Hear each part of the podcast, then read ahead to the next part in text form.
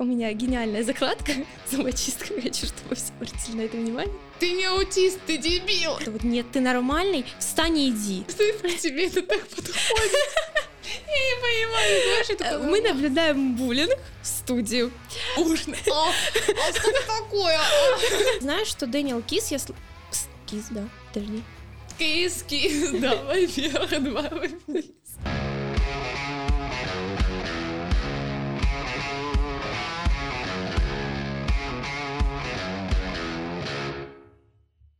Всем привет, с вами Ангелина Олейникова. София Ульянова, и это подкаст «Болтать, но не смешивать».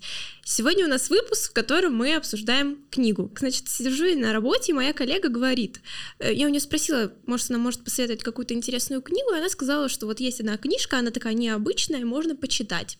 И тогда мой другой коллега по работе сказал, что вообще это почти американская классика и очень похожа на наше собачье сердце, и вообще странно, что я про него никогда ничего не слышала. Ты решила не читать «Собачье сердце», ты такая, пойду почитаю вот это. Но я, честно говоря, не помню, э, входит «Собачье ли... сердце»? Я не помню, входит ли собачье сердце в школьную Входит. программу. Ну, в нашу входит, белорусскую. А, но я не читала. Что такое? Я пытаюсь вспомнить, входит ли собачье... Ну, я, я- что я его читала и смотрела сто процентов. По-моему, входит, входит, входит, входит, входит, входит.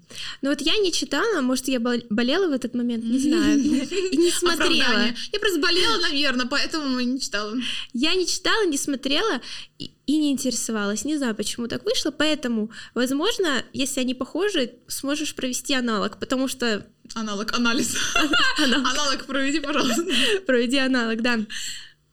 Значит, книга, которую, про которую я буду рассказывать, это книга Дэниела Киза «Цветы для Элджернона». А, вообще, э, я знаю, что Дэниел Киз, я... сл- Киз, да, подожди. Кис, кис, давай вверх, два вниз. Я вообще слышала, что Дэниел Киз, он известен книгой «История Билли Миллигане». Слышала, да? Да, да, конечно. Ну, я тоже до этого не слышала. Нет, я слышала. Нет, я не слышала А, до этого. а, я я подумала, ты меня хочешь, ну да. Не-не-не-не-не. Вот, и это тоже его достаточно очень известная книга, и более того, она входит в школьную программу в США, и еще, получается, он сначала не полностью эту книгу написал, а сначала вот как новеллу небольшую, и она вышла в журнале про фантастику, то есть изначально пару там сколько-то лет назад эта книга считалась фантастикой. А сейчас вот я ее прочитала, мне кажется, что это вообще не фантастика, может быть, даже вполне реальностью. А, немножко о Дэниеле Кизе. Мне кажется, у него биография вот какая-то типичная, знаешь, для многих писателей. Его родители хотели, чтобы он стал доктором, он этого не хотел, начал протестовать, писать книги и все в этом роде. И вот эту вот книгу, а, у него идеи об этой книге зародились давно, но окончательно он пришел к мысли о том, что он хочет ее написать, когда а, он пошел преподавать английский язык в школу для умственно отсталых детей. И вдохновил его вообще на эту книгу а, ученик один, который спросил у него, смогу ли я перевестись в обычную школу, если стану чуточку умнее. И вот эта мысль чуточку умнее, а, она идет в течение всей этой книги. Как я уже сказала, я не могу назвать это фантастикой, и мне кажется, здесь на первом плане очень сильная драматическая составляющая книги, но об этом вообще вот обо всем поподробнее в конце, о самой книге, да. Здесь есть действующий герой, его зовут Чарли Гордон. Это ну, мужчинка, ему 32 года, но понятно, что, как я уже сказала, он вдохновился в школе про умственно отсталых детей, и Чарли Гордон у нас умственно отсталый человек. А, Что о нем известно? Он работает в пекарне уборщиком а, и ходит в школу для умственно отсталых. И вот он тот человек, который, э, вот у него всегда в речи, он такой, что мне сделать, чтобы стать умнее? Когда я стану умнее, я буду как, как все. Когда я стану умнее, моя жизнь будет другой, я смогу понимать то, что понимают другие люди.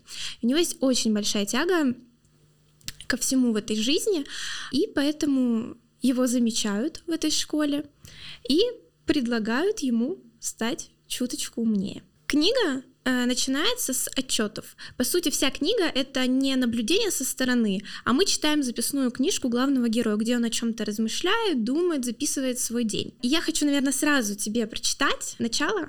У меня гениальная закладка, зубочистка, я хочу, чтобы все обратили на это внимание. Первый отчет что меня сразу поразило, я вообще изначально, когда взяла эту книгу, я не, не понимала, о чем она. Поэтому, когда я начала читать, я сначала не поняла, а, что, собственно, такое, потому что вот хочу, чтобы ты посмотрела, как она написана с ошибками, без запятых, без ничего. И первое время, когда я читала, э, вот я прочитала там 30 страниц, я ее закрыла, и я такая, как будто бы я сама начинаю мыслить примитивно и с ошибками, и мне даже разговаривать как будто бы так хотелось. Я такая, я как будто сейчас на капельку деградирую, я не знаю. Но потом, честно, я как-то в это влилась, и стало легко читать это очень. Значит, я прочитаю первый отчет, который начинается 3 марта. Док Штраус сказал, что я должен писать все, что я думаю и помню, и все, что случается со мной сегодня. Ты так обычно разговариваешь, я не вижу разницы. Ну, когда я читаю вслух... Я шучу, я понимаю. Я понимаю. Но на самом деле, когда читаю вслух, это не кажется таким... Нет, кажется, кажется? случается, то еще... Ну, ладно. Нет, ну просто когда читаешь, и тут еще больше ошибок, как бы нет запятых, и ты как бы такой... Что происходит? Я не знаю почему, но он говорит, что это важно, чтобы они могли увидеть, что я подхожу им. Я надеюсь, что подхожу им, потому что мисс Киниан сказала, они могут сделать меня умным. Я хочу быть умным. Меня зовут Чарли Гордон. Я работаю в пекарне Донора, где мистер Донор платит мне 11 долларов в неделю и дает хлеб или пирожок, когда я захочу. К тебе это так подходит. Я не понимаю, знаешь, это Мы наблюдаем буллинг в студию. Нет, не то, что ты так разговариваешь, а то, что тебе так ты читаешь, и ты себе сказал, меня зовут София.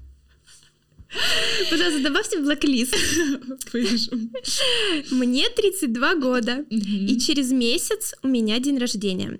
Я сказал доку Штраусу и профу Немуру, что я не могу хорошо писать, но он сказал, что это ничего, и что я должен писать, как говорю, и как пишу сочинения на уроках у мисс Киньян.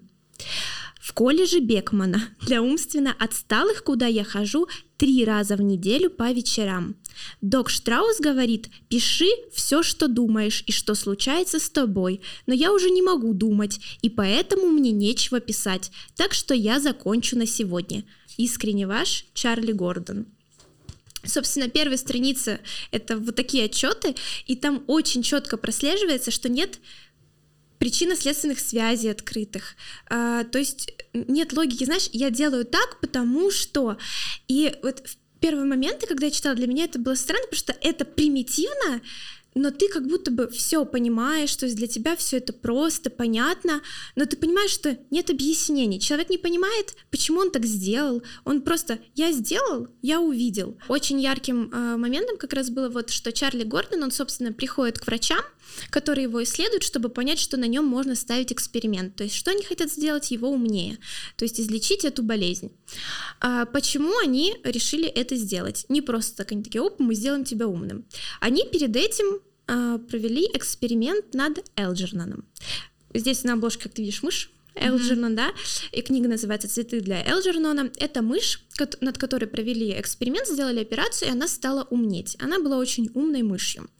И был первый тест Чарли различный сначала, ну, чтобы осознать, насколько он как бы недостаточно его развития. И вот там был яркий пример, когда был тест, ему положили картинки. Вы знаете, эти картинки, когда тебе надо придумать, что на них происходит, там пятна какие-то.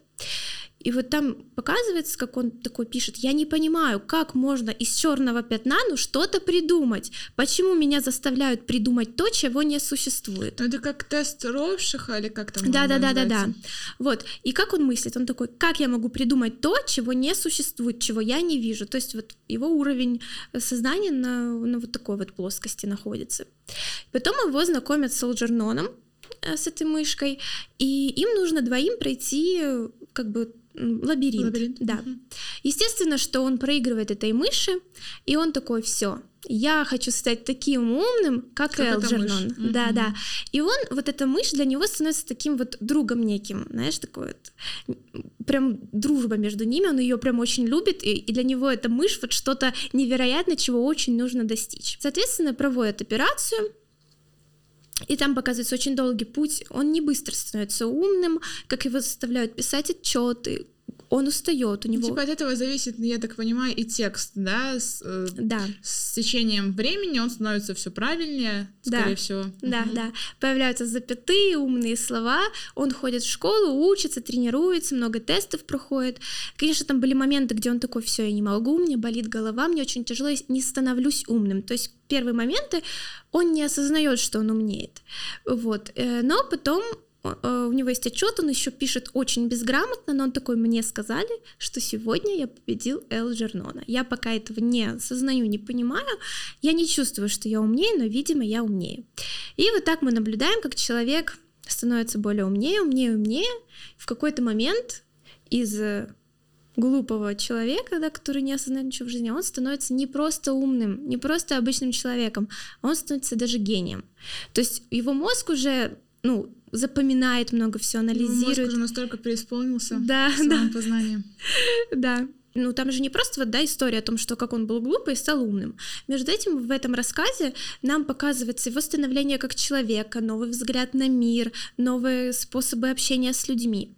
И вот первая главная мысль там была, что когда он был умственно отсталым, он работал в пекарне. И ему казалось, что у него там очень много друзей, что его все любят, что его все ценят, с ним шутят. Ему нравилось, когда люди с него смеялись, он думал, что он дарит хорошее настроение. Но, соответственно, когда он стал умнеть, он понял, что не друзья это были, над ним издевались, над ним потешались. И вот такие вот примеры там описывается, как эм, они собрались все после работы в кафе. Чарли куда-то вышел в туалет, там, по-моему. Он возвращается, и никого нет. И он тогда своим разумом подумал, что они играют в прятки. И было уже темно, он вышел на улицу, начал искать, никого не нашел, потерялся, его нашел другой человек, отвел домой. И показывается, как он такой, ну, просто мои друзья куда-то ушли, мы, видимо, не нашлись, но ничего страшного. То есть, знаешь, он такой верит, что все его любят и поддерживают.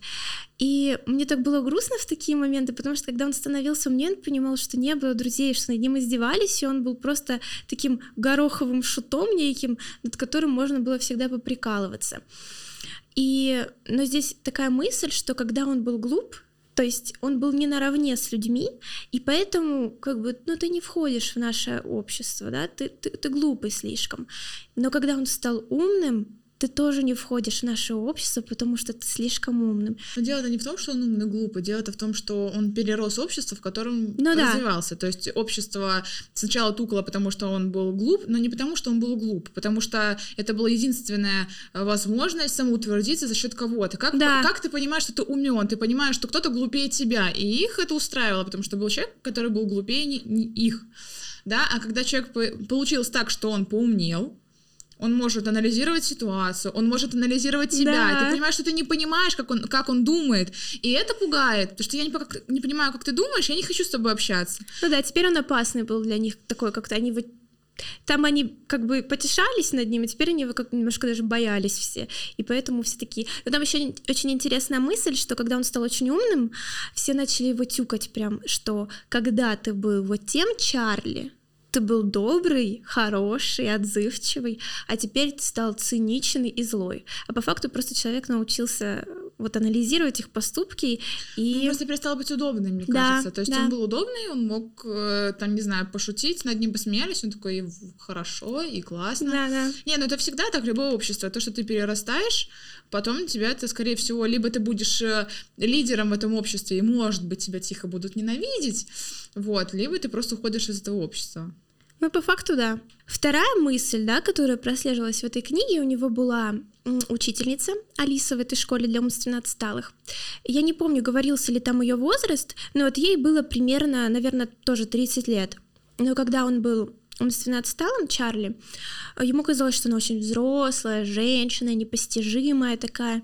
Естественно, когда он стал умным, он понял, что на его возраст она молодая женщина, и у него, естественно, просыпаются к ней чувства, он понимает.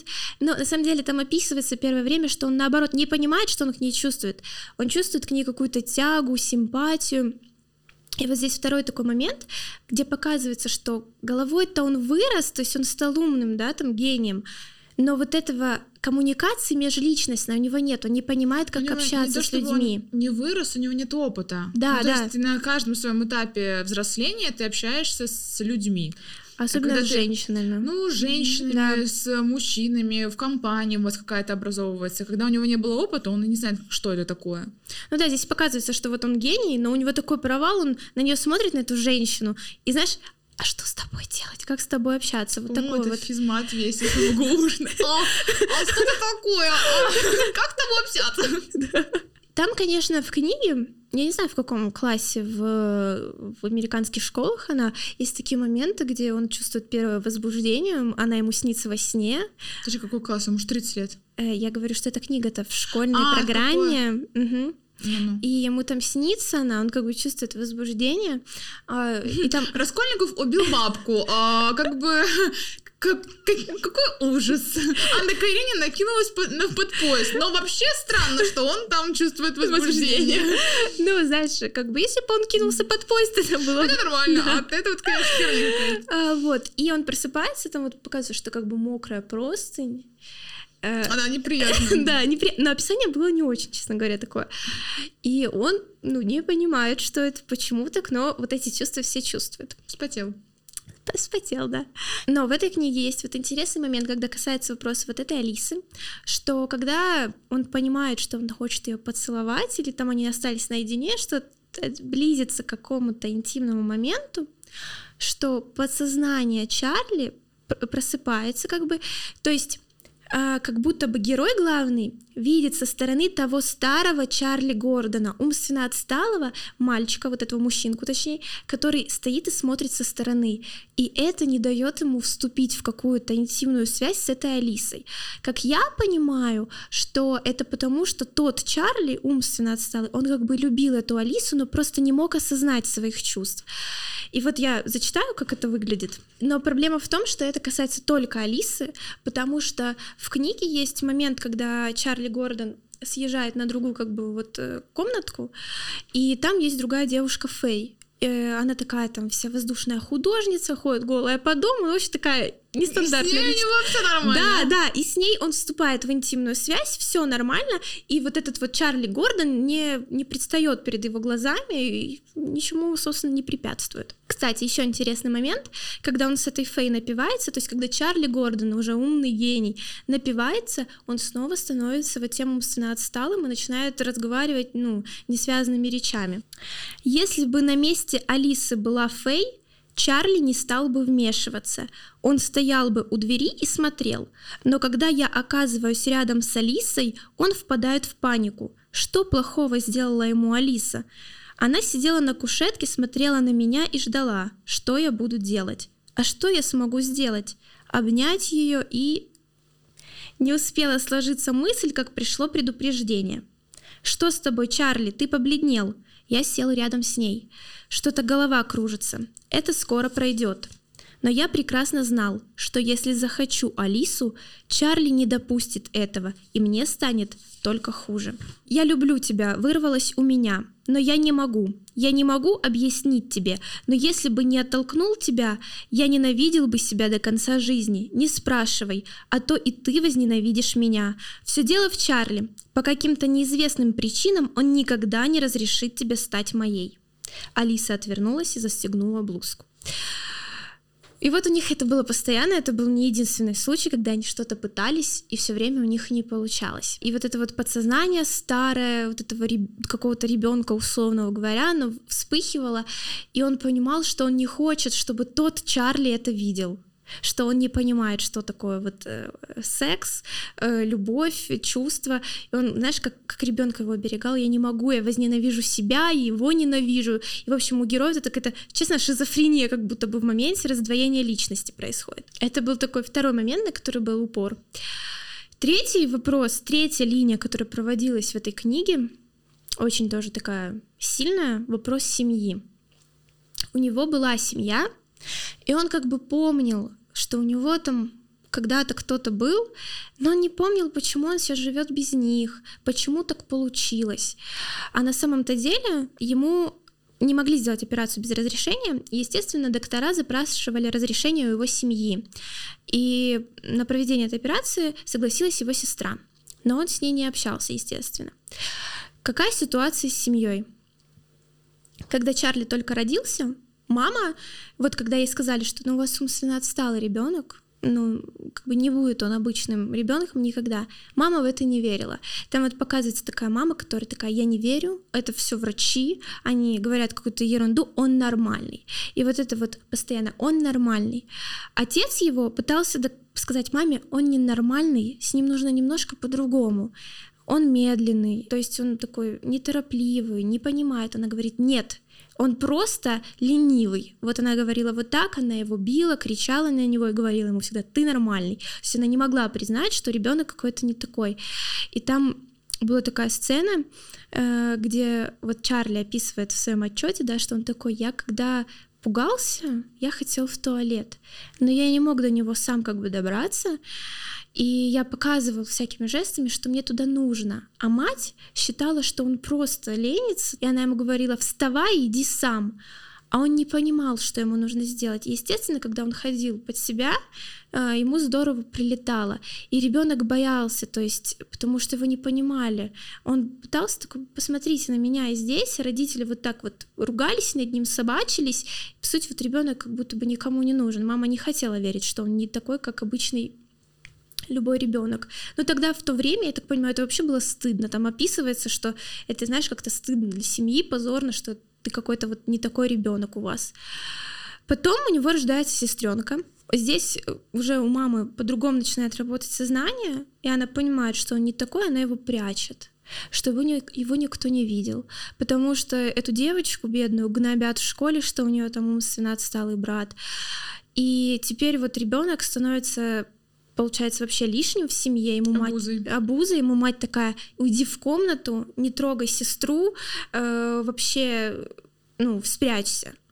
Да мне кажется, у нее ненависть на себя. Ну, Возможно. Как бы она как будто бы чувствует свою вину, что это так получилось. Хотя, ну, ничьей вины по факту нет, но она долгое время пыталась не признавать проблему и внести, что он нормальный, он нормальный.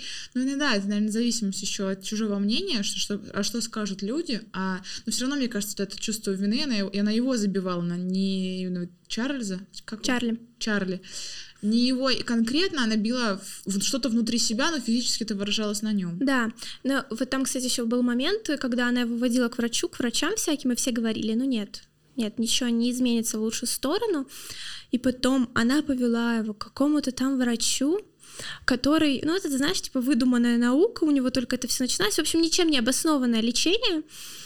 И отец, а там деньги какие-то баснословные. Отец говорит, ты понимаешь, что это не поможет? Она такая, это поможет это поможет. Ну, естественно, ничего не помогло. А, вот, но она до последнего как бы пыталась себе вселить надежду, что он нормальный. И там вот... По факту, да, ну, нормальный. Ну, он обычный нормальный ребенок. Ребенок, ну, да. Ну, будь с ним. В принципе, кстати, ну вот как Аня, да, по-моему, рассказывала в каком-то выпуске, или это при личной встрече, что я уже не помню подробности, но условно мама не знала о заболевание да, ребенка, да, да. и она абсо- он абсолютно вырос обычным ребенком, потому что она просто не знала об этом, а в, в принципе это могло привести к каким-то неопределенным последствиям. Я уже не помню, какое у него там было заболевание, но факт в том, что он был бы ребенком с особенностями, там, особенными потребностями. А так как она не обращала на него внимания, ну, типа, не то чтобы на него, на, на вот это, но она не знала то он вырос обычным ребенком, который сам не знал об этом. Поэтому, мне кажется, даже вот это отрицание, если бы она его сильно гиперопеку над ним э, поставила, да, то он бы тоже вырос не совсем, э, он вырос особенным бы ребенком. И вот это вот непризнание ну, проблем, да. это тоже э, гипер какая-то вот, блин, негатив, ну, это желание задавить. Ну да, то есть, видишь, гиперопека, она как бы такая ни к чему хорошему не приходит, и гипер вот это вот, нет, ты нормальный, встань и иди. Вот это, знаешь, когда ты, у тебя не ходят ноги, а ты Иисус, блин, ну, давай да. как бы начнем с этого. Что значит встань и иди? Ну да. Но у нее вот была такая позиция. И там тоже вот была сцена, где приходит э, сестренка это со школы и говорит, мама, у меня пятерка, э, ты обещала мне там по какому-то предмету за, за нее собаку. А суть в том, что Чарли до этого очень давно просил собаку. И мать говорит, да, конечно. А сидит рядом отец и говорит, а почему, когда Чарли просил, нет? Она такая, потому что. То есть в какой-то момент она к нему даже ненависть какую-то стала испытывать, и потом уже отдала его в, вот в дом для умственно детей. Ну такое, он тогда не понимал, и там прослеживается, что у Чарли вот этот ребенок, знаешь, он всегда такой, мам, посмотри на меня, полюби меня. И здесь еще такая мысль, что когда он стал умнеть, все ему стали говорить, врачи, люди такие, наконец-то ты стал человеком. А вот тут даже э, на, на книге, вот прям на обложке написана э, его мысль, да, он такой, почему все твердят мне, что я становлюсь человеком? Я был человеком всегда, даже до того, как меня косну, коснулся нож хирурга. Я человек, я должен любить. И он всегда, по сути, просил просто любви и понимания, чтобы его не торопили. Но когда он становится гением, он очень много думает про свою семью, и он решает их навестить. Э, он приходит к отцу, мать с отцом уже развелись к тому времени, отец э, держит свой, свою парикмахерскую. Он приходит туда, уже обычный молодой человек, просит подстричь его, э, и он не говорит отцу, кто он, он пытается намекнуть по типу, что ну, вы меня знаете. Отец такой, я вас, нет, я вас не знаю. Ну, в общем, это такой момент, где он пришел, посидел, ему отец подстриг, они поговорили о чем-то таком несуразном, но он почему-то так и не признался, что он его сын, и ушел оттуда. И потом он уже через какое-то время берет силы и идет к матери, потому что к матери, я полагаю, ему было намного сложнее прийти, чем к отцу. Он приходит домой не сразу, но он понимает, потому что его мама уже не, как бы у нее сознание не в себе, а она что-то метушится, в общем, у нее как типа шизофрения, что-то такого, расстройство какое-то уже, и она не узнает людей, потом узнает, забывает, что делает, и она постоянно там показывает, как она импульсивно натирает стол, стул, и вот он пытается с ней поговорить, типа, мама, это я, Чарли, тебе не надо меня теперь стыдиться, я теперь умный, как ты хотела. Вот, и она сначала, естественно, его не узнает, потом приходит в себя, такая, о, Чарли, это ты, и потом опять забывает. И приходит сестра. Она тоже его ненавидела, сестра когда он был ребенком, потому что э, вот собаку-то и все-таки не купили из-за него, и она такая, я тебя ненавижу, не приходи ко мне, а он к ней тянулся, это вот всегда описывал, что он такой, я хочу быть твоим братом, а она такая, мне не нужен такой брат. И здесь наш главный герой, э, когда уже в сознании приходит, он ей как бы там немножко помогает, и он говорит, я чувствую, что я теперь тот старший брат, которым я всегда хотел быть, чтобы сестра была за мной. То есть, наконец-то, я тот, кем всегда, ну, кем все, наверное, хотели его видеть. И сестра такая, ну ты же не уйдешь, ты останешься. Он такой, нет, я уйду, я вот помогу вам сейчас и все. Там еще был такой момент, что Чарли, будучи ребенком, я так поняла, подсмотрел за своей сестрой в ванной, когда она переодевалась, и тоже вот этот момент, что он испытал возбуждение, но он, видимо, не, ну, у него не было, я понимаю, сознание, что это сестра, так нельзя, он не контролировал это, и мать это увидела, и тоже его за это била, она вообще считала его животным, и не подпускала к девочкам, к подружкам, никому.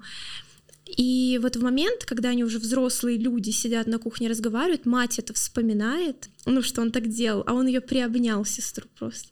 И она такая, убери от нее руки. Ну, то есть, понимаешь? И он опять это все вспоминает, ты такой, ну, тут уже как бы ничего не изменить, все уже осталось, вот так зафиксировалось в ее голове. И он уходит. В общем, на такой ноте, где сестра такая, не уходи, ты мне нужен, он такой, я не могу остаться. И вот опять же, да, к мысли о том, что самая, наверное, главная мысль, что я всегда был человеком, а меня не считали никогда человеком. А, он говорит про своего врача, который делал ему операцию. Немур совершает ту же ошибку, что и люди, потешающиеся над слаборазвитым человеком, не понимая при этом, что он испытывает те же самые чувства, что и они. Он и не догадывается, что задолго до встречи с ним я уже был личностью. Ну тут, кстати, я когда читала про книгу, нашла интересное мнение, что один человек пишет, что вот хоть автор пытается показать, что Чарли даже когда был слаборазвитым, был личностью, он такой, да это не так, потому что человек, который, э, у которого вот сознание не на грани со всеми, он не может быть личностью. А, то есть э, люди на просторах интернета высказывали такое мнение. Кстати, как вы считаете, был ли он личностью до операции или именно операция сделала его человеком, таким самодостаточным личностью, который мог осознавать этот окружающий мир? Обязательно пишите в комментариях. А как ты, кстати, считаешь? Был ли он личностью? Да. Ну, смотри, с какой стороны смотреть. Типа, если есть какое-то определение личности, э, самоанализ, анализ действительности, там еще что-то, то можно сказать, что нет, но я личностью, э, блин, не знаю, я настолько люблю даже животных, да, не говоря уже о людях, я могу считать эмоцию собаки, мне кажется, ну вот точно, но я знаю, когда он ревнует, когда он психует, когда он не хочет идти, я смотрю на своего кота, я понимаю, что ему там не нравится, когда я его сейчас к ним прикасаюсь, или наоборот, ну то есть как будто бы ты вот ну, чувствуешь это. И сказать про человека, что до того, как ему там сделали операцию, он не являлся личностью. Нет, он чувствовал, он мыслил, он э, отчеты показывают, что он умеет думать, и он думал, и он описывал, что он думает. Ну, то есть, мне кажется, ну нет, я не согласна, что операция сделала его личностью. Но мне было очень грустно за него в момент, когда все такие, действительно, ты не человек был. И он такой, да в смысле не был. Ну, я просто мыслил в границах своего разума, своего какого-то маленького мира, но я мыслил. У меня были чувства, я, я как-то к вам относился, я вас всех там любил, принимал. Как это говорить? Да, по факту, ты же, он же, он же чувствовал, он да. видел, он анализировал так, как он мог. Самое главное, что это же можно не обязательно говорить про человека с, с особенностями развития, да, например. Это же можно говорить про любого человека, там, например, не знаю, политик, который, э, хороший политик, который анализирует ситуацию, который понимает, там, не знаю, в экономике, у него, там, он читает много книг, и, например, взять ребенка, мы не берем вот именно взрослого, ребенка, который только еще там, не знаю, пошел в шестой, там, десятый класс, он еще у него нет опыта, он не мыслит такими парадигмами. И что сказать? Что на, на этом уровне он не личность, нет личность. И в пять лет он личность. Mm-hmm. Просто проблема, когда ты к ребенку в 4 года считаешь, что, а, я с тобой поговорю, когда тебе будет 18, сейчас ты не мыслишь, что не личность, то в 18, будьте уверены, он пошлет вас нахер. Mm-hmm. Поэтому вот в этом главная мысль, что дело не в том, что у него особенность особенности развития. Дело в том, что как ты к нему относишься. Это был а ты почему человек? Вот почему ты, почему ты личность? Потому что ты можешь что? Вот этот главный вопрос. Ты личность, потому что что? Да, потому что, типа, ты просто можешь мыслить чуть больше, чем он, но это странно было. Но профессора, конечно, там были такие своеобразные люди. Но суть в том, что когда он стал гением, он, да, сначала такой, знаешь, он просто, видимо, осознал отношение всех к себе, и он, да, он так стал чуть более эгоистичен. Ну, я думаю, что более закрыт. За, он да. и закрыт, и не могу сказать, что цинизм был, но он такой, типа, вы все, конечно... Ну, мне кажется, что э, это, когда болит, то есть если у меня болит рука, и ты захочешь до нее дотронуться, я тебя ударю. Или когда даже мама учила, да, если тебя кто-то обидел, дай сдачу так, чтобы потом было страшно подойти. Поэтому, когда больно, ты будешь защищать это, защищать это ну, с огромным вообще импульсом, просто потому, чтобы тебе не сделали это еще раз. Да, сто процентов, да. я согласна. Мы закончили на том, да, что он стал гением вообще. Что случается потом? Он начинает сам изучать э, все, что с ним происходило, какие-то читать теории, наблюдать за мышью, а мышь, кстати, естественно... Я так и думала. Да, э, идет в, в регрессию. Э, он начинает, у него начинаются такие какие-то агрессивные у мыши припадки, он там скачет на клетки, не может пройти э, лабиринт, он его проходит, но уже хаотично, сбивается, путается. И, естественно, наш герой Чарли понимает, что, скорее всего, где-то была допущена ошибка. И он становится тем самым ученым, который заново прорабатывает, э, исчисляет все понимает, что да, была ошибка в просчете, и у него у самого пойдет скоро регрессия, но причем эта регрессия будет раза в три быстрее, чем был прогресс. То есть он даже не сможет, наверное, в полной мере осознать, что все. Он это понимает и решает, как бы, это вот как раз тот момент, когда он это все понял, он пошел к матери, Uh, уже вот, знаешь, это пик, вот это там его последние дни, когда он в своем вот этом вот самом гениальном сознании. Uh, он решает вопрос с этой Алисой, пытается осознать вообще себя, кто он, что он, для чего он в этом мире. Uh, и вот эта мышь, здесь еще был важный момент, что они собирались перед тем, как они еще не знали, что там ошибка, они собрались в большом конференц-зале, там полетели на какое-то научное собрание. Вот эти профессора, они выступают, и вот сидит э, наш Чарли, рядом мышка это в клетке Элджернан, и все начинают о них говорить как не о живых предметах. Вот мы провели эксперимент, вот они стали там опять-таки личностью он наконец стал. И вот это начинается, он чувствует себя униженным, он чувствует себя просто какой-то вещью. И в этот момент он берет, открывает клетку и выпускает мышь, чтобы над ними не издевались. Естественно, все пытаются поймать эту мышь, за ней бегают, а перед тем, как открыть клетку, э, этот Чарли такой говорит там, куда ему спрятаться. Мышь-то разумная. И, в общем, он потом встречает эту мышь, забирает себе, и они уходят вот в ту квартирку, где я тебе говорила, что он ее снимал, когда с этой художницей uh-huh. тусовался. И вот потом, вот до конца, до самого конца, он жил с этой мышью, там построил ей домик, наблюдал, конечно, за ее регрессией, но вот там он прям такой э, Элджерон для меня все. То есть это даже, наверное, был вот этот образ его, да, кому он сначала стремился, а потом он наблюдал, как, как бы разум мыши спадает, и он понимал, что это будет с ним. То есть это полного человека была ассоциация с собой. То есть он понимал, что с ним будет, и вот тогда он же начал все изучать, и он даже послал куда-то там в научную вот это вот сообщество, да, да какое-то свое исследование, что как бы вы ошиблись, товарищ. Нифига, у вас все не круто, и, это ждет меня. И вот там показывается, как у нашего героя тоже начинаются приступы агрессии, одиночество, вот это фатальное такое нежелание ничего делать. Э, и он сначала опускает руки и считает, что ну все, я просто буду молча деградировать, регрессировать. А потом он такой, нет, если я сейчас опущу руки, то, скорее всего, я скачусь еще ниже, чем я был. А если я буду хоть что-то пытаться делать, то, может быть, я останусь на той же ступеньке, на которой был изначально. И он начинает пытаться что-то делать. И вот этот был для меня такой грустный момент, когда я понимаю, что его отчеты уже не умные, уже не метафоричные, а вот появляется отсутствие запятых, спутанность мысли. Честно, меня это почему-то так, э, мне так стало от этого грустно, и, соответственно, э, Алиса к нему пришла в, там, в последние дни, когда он еще был в сознании, они поговорили, вот и разошлись на том, что все, ты останешься в моей памяти, я надеюсь, хоть как-то, да, я тебя буду осознавать. И больше он к себе никого не впускал. И вот это было для меня очень грустно, потому что в конце конец был таков. Я помню, как здорово было читать голубую книгу с порванной обложкой.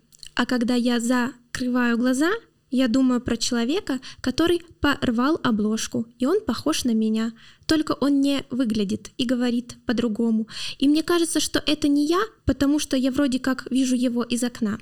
Честное слово, я буду стараться стать умным, чтобы мне снова стало хорошо. Как здорово знать и быть умным, и я хочу знать все в мире. Я хочу стать умным сразу. Если бы я мог и сидел бы и читал все время. Спорим, что я первый слабоумный в мире, который сделал кое-что важное для науки. Я сделал что-то, я не помню что. Мне кажется, я сделал это для всех людей, таких как я. Прощайте, мисс Киниан и док Штраус, и все-все. По скриптам, пожалуйста, если сможете, положите на могилку цветы для Элджернона на заднем дворе. Сейчас буду плакать. Я так и думала, когда я увидела просто название цветы, я так думаю, ну эм, ясно. Там еще был очень сильный момент, когда он уже осознавал, что регрессия э, нескончаемая. Он до этого был, получается, жил э, его как-то пристроили, он жил сам в квартирке какой-то, да, и ходил вот в пекарню эту работал. Потом он понимал, что он, скорее всего, откатится настолько назад, что он не сможет сам жить. И он поехал в дом для слабоумных, и там тоже так сильно было, когда он смотрит на всех этих людей, которые вообще не могут осознавать этот мир, обеспечивать себя, и, и как ходят врачи, лечат, и он просто присматривал место для себя. И вот когда я читала этот конец, мне стало так обратно грустно, очень мне грустно стало, что он вернулся обратно в это.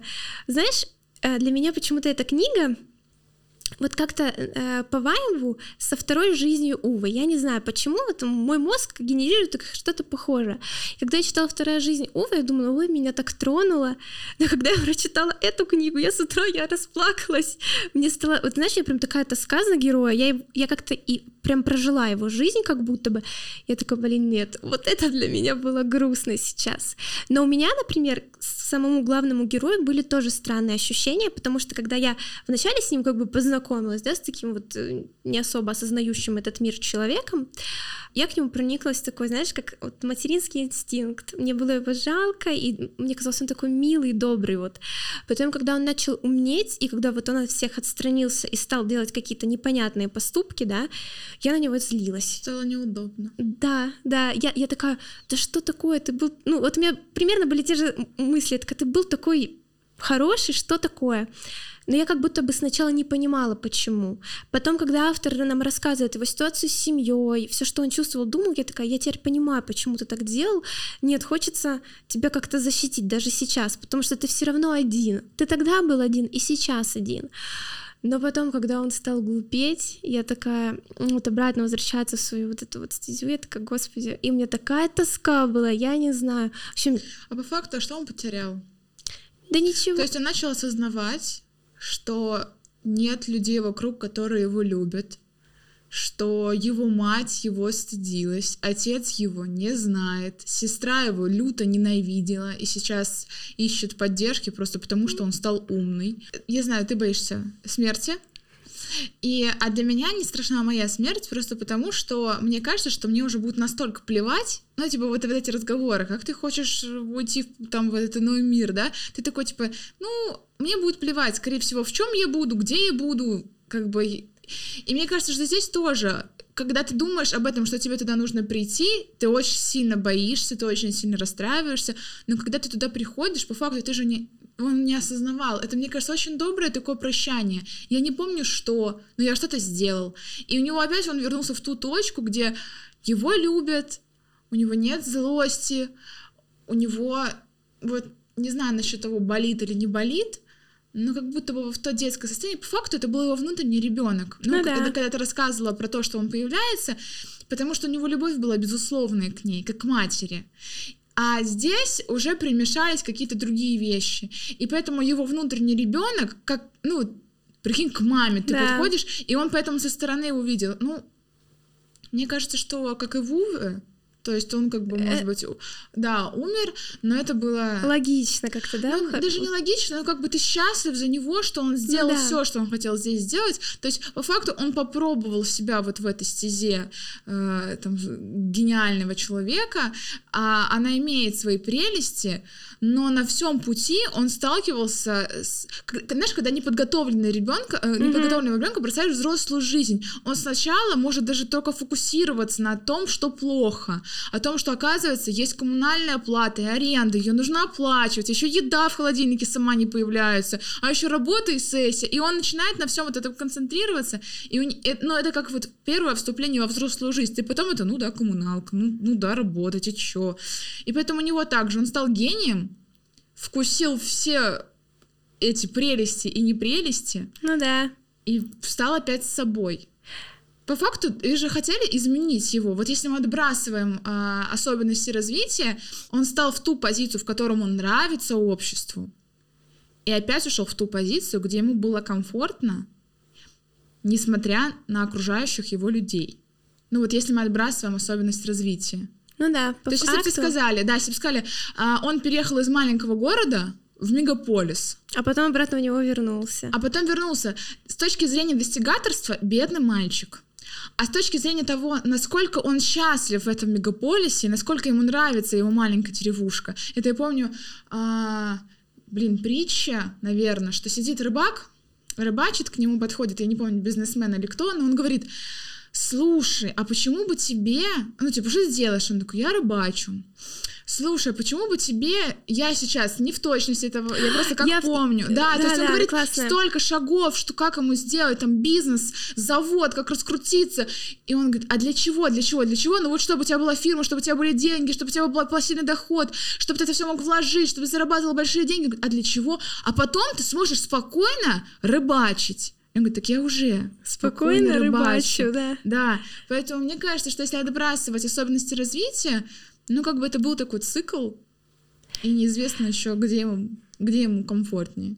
Ну, я знаю, что были споры, в общем, когда автор писал эту книгу, вы, выпустил ее, и люди, многие такие, вообще он, конец должен быть другой. В общем, э, люди стали за то, чтобы оставить его умным, и что он вообще потом должен был жениться на вот этой Алисе, то есть все, он стал умным, э, регрессии нет, он женится на Алисе, и такая счастливая жизнь. Но автор сказал, нифига, товарищи, я оставляю этот конец, он будет правильным. И я понимаю, что если был бы тот конец, наверное, это действительно было бы, ну, не то, знаешь, вот, а этот конец, он для меня был грустноват. Я прям, ну вот так вот как-то. Но при этом э, я вот с тобой согласна, что да, он, наверное, вернулся в свою какую-то комфортную вот эту вот жизнь, когда я всех люблю, и мне кажется, что все любят меня, и все хорошо, как бы. Может быть, ты просто не как-то не, не освещала, не наклонялась в эту сторону, но как будто бы во всем протяжении того, что он был умный. Он был несчастлив. Вот. Очень, да. Ни да, одного да. момента не было такого, что я счастлив, что я умен. То есть цель достигнута, а ради чего? Там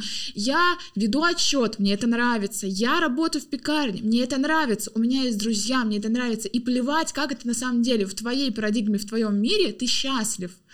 И то есть люди для них опять же, это их удачная концовка, не его, не Чарли. Потому что Чарли хорошо вот здесь. А им хочется, чтобы у него была семья, а если мы начнем подходить к этой точке зрения, что... То есть он ломает внутреннего ребенка. Да.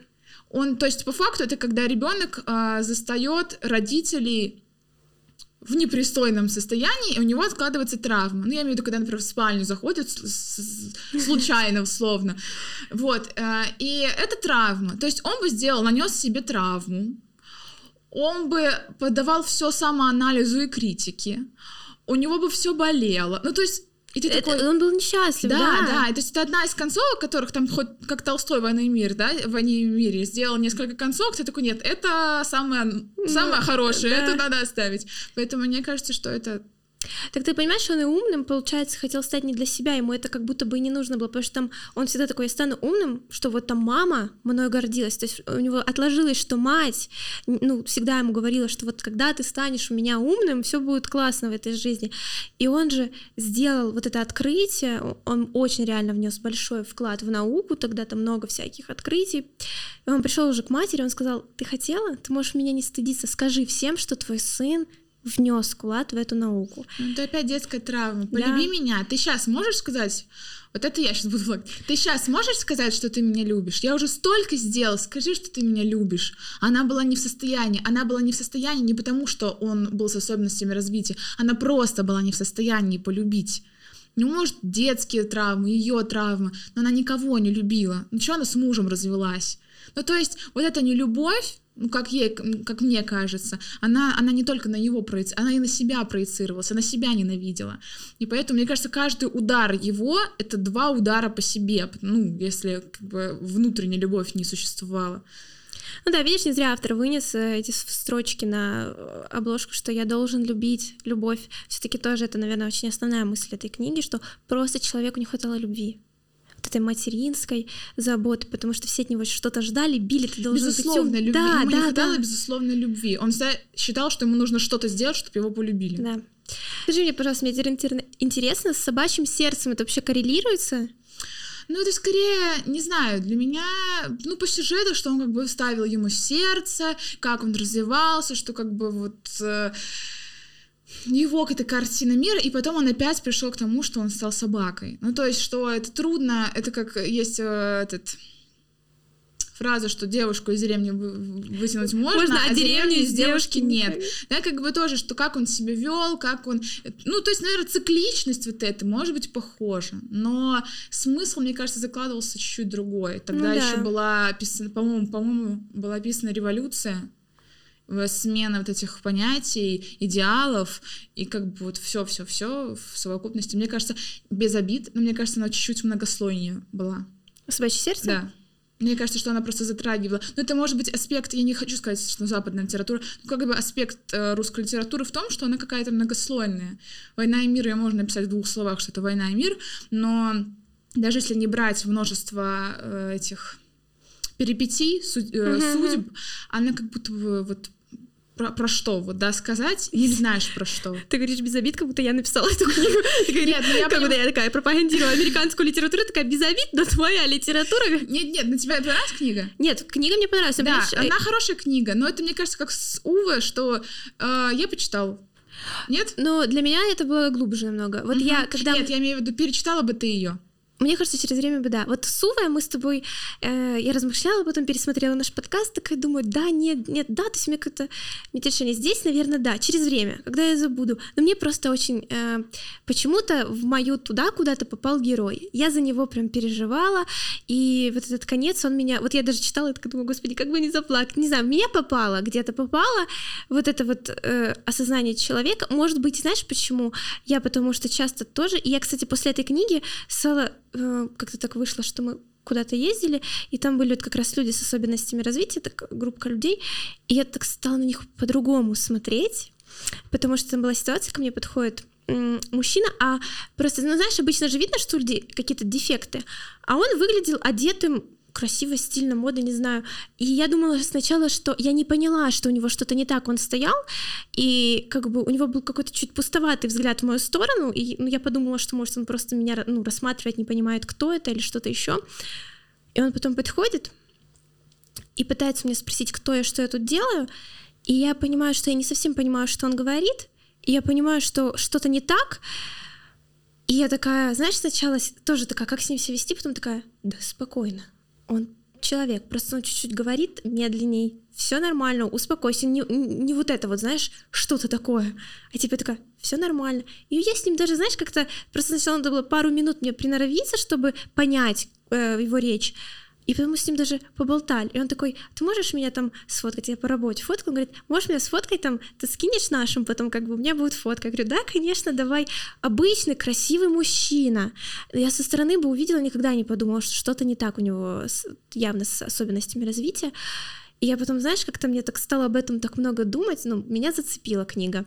Вот, и я бы, наверное, перечитала все таки Вот, поэтому, если тебе будет интересно, то прочитай. Я знаю, кстати, что фильм есть, но он прям старый, и я такая, ну, 80 какого-то, по-моему, я такая, ну, нет, на фильм, наверное, меня не хватит. Я трейлер просмотрела, меня что-то вообще не зацепило, я такая, останется книга, чтобы эти герои остались в моей голове такими, какими они были в моей голове. Я знаю фильм, он сюжет именно вообще никак не схож, там про другое, но вот этот человек с особенностями развития, это человек дождя. Я вообще советую посмотреть, мне очень понравился, он старый фильм, 1990 или, короче, какого-то такого года, я не помню какого, здесь мы что-нибудь прикрепим. А вот, и там про человека с аутизмом, Угу. Вот, и просто там был такой классный момент, но почему-то, ну, я понимаю, почему, там был перевод довольно грубый, но он был безумно смешной. В этой ситуации они едут в машине, а, с братом. Брат здоров, uh-huh. здоровый, обычный человек, а он его... Короче, не суть, не буду спойлерить, но это просто был момент. Я просто знаю, что его очень этот перевод трудно найти. Он едет, они едут, и а, человек с аутизмом начинает выбрасывать его вещи из машины, они едут в кабриолете, и он говорит, о, трусы этого на, там на дороге, и он говорит, поворачивается к нему такой, ты не аутист, ты дебил, и и это очень смешно, но смешно, сейчас может быть дико, но просто тогда это такое, ты становишься частью их семьи, и ты понимаешь, что здесь ничего такого нет, это очень смешно, потому что это с любовью сказано, вот, поэтому мне кажется, что если из фильма что-то такое, то можно посмотреть «Человек дождя». Смотрите фильм, Человек дождя, да? Я тоже посмотрю обязательно. Может, мы даже с Ангелиной когда-то его еще обсудим. А, читайте книгу, пишите комментарии, какое ваше мнение по этому поводу. Считаете ли вы личностью Чарли Гордона? И и все, и все, и все. А подписывайтесь на канал, на наше сообщество ВКонтакте, в Телеграме. А мы есть везде, и ссылки оставим внизу. А также мы, скорее всего, прикрепим все-таки, да, ссылку на фильм и на книгу в электронном варианте что-нибудь найдем, вам поможем, чтобы это было легче, чтобы вы так тыкнули и сразу прочитали. Да. Спасибо за просмотр. Спасибо за просмотр и встретимся в следующем выпуске.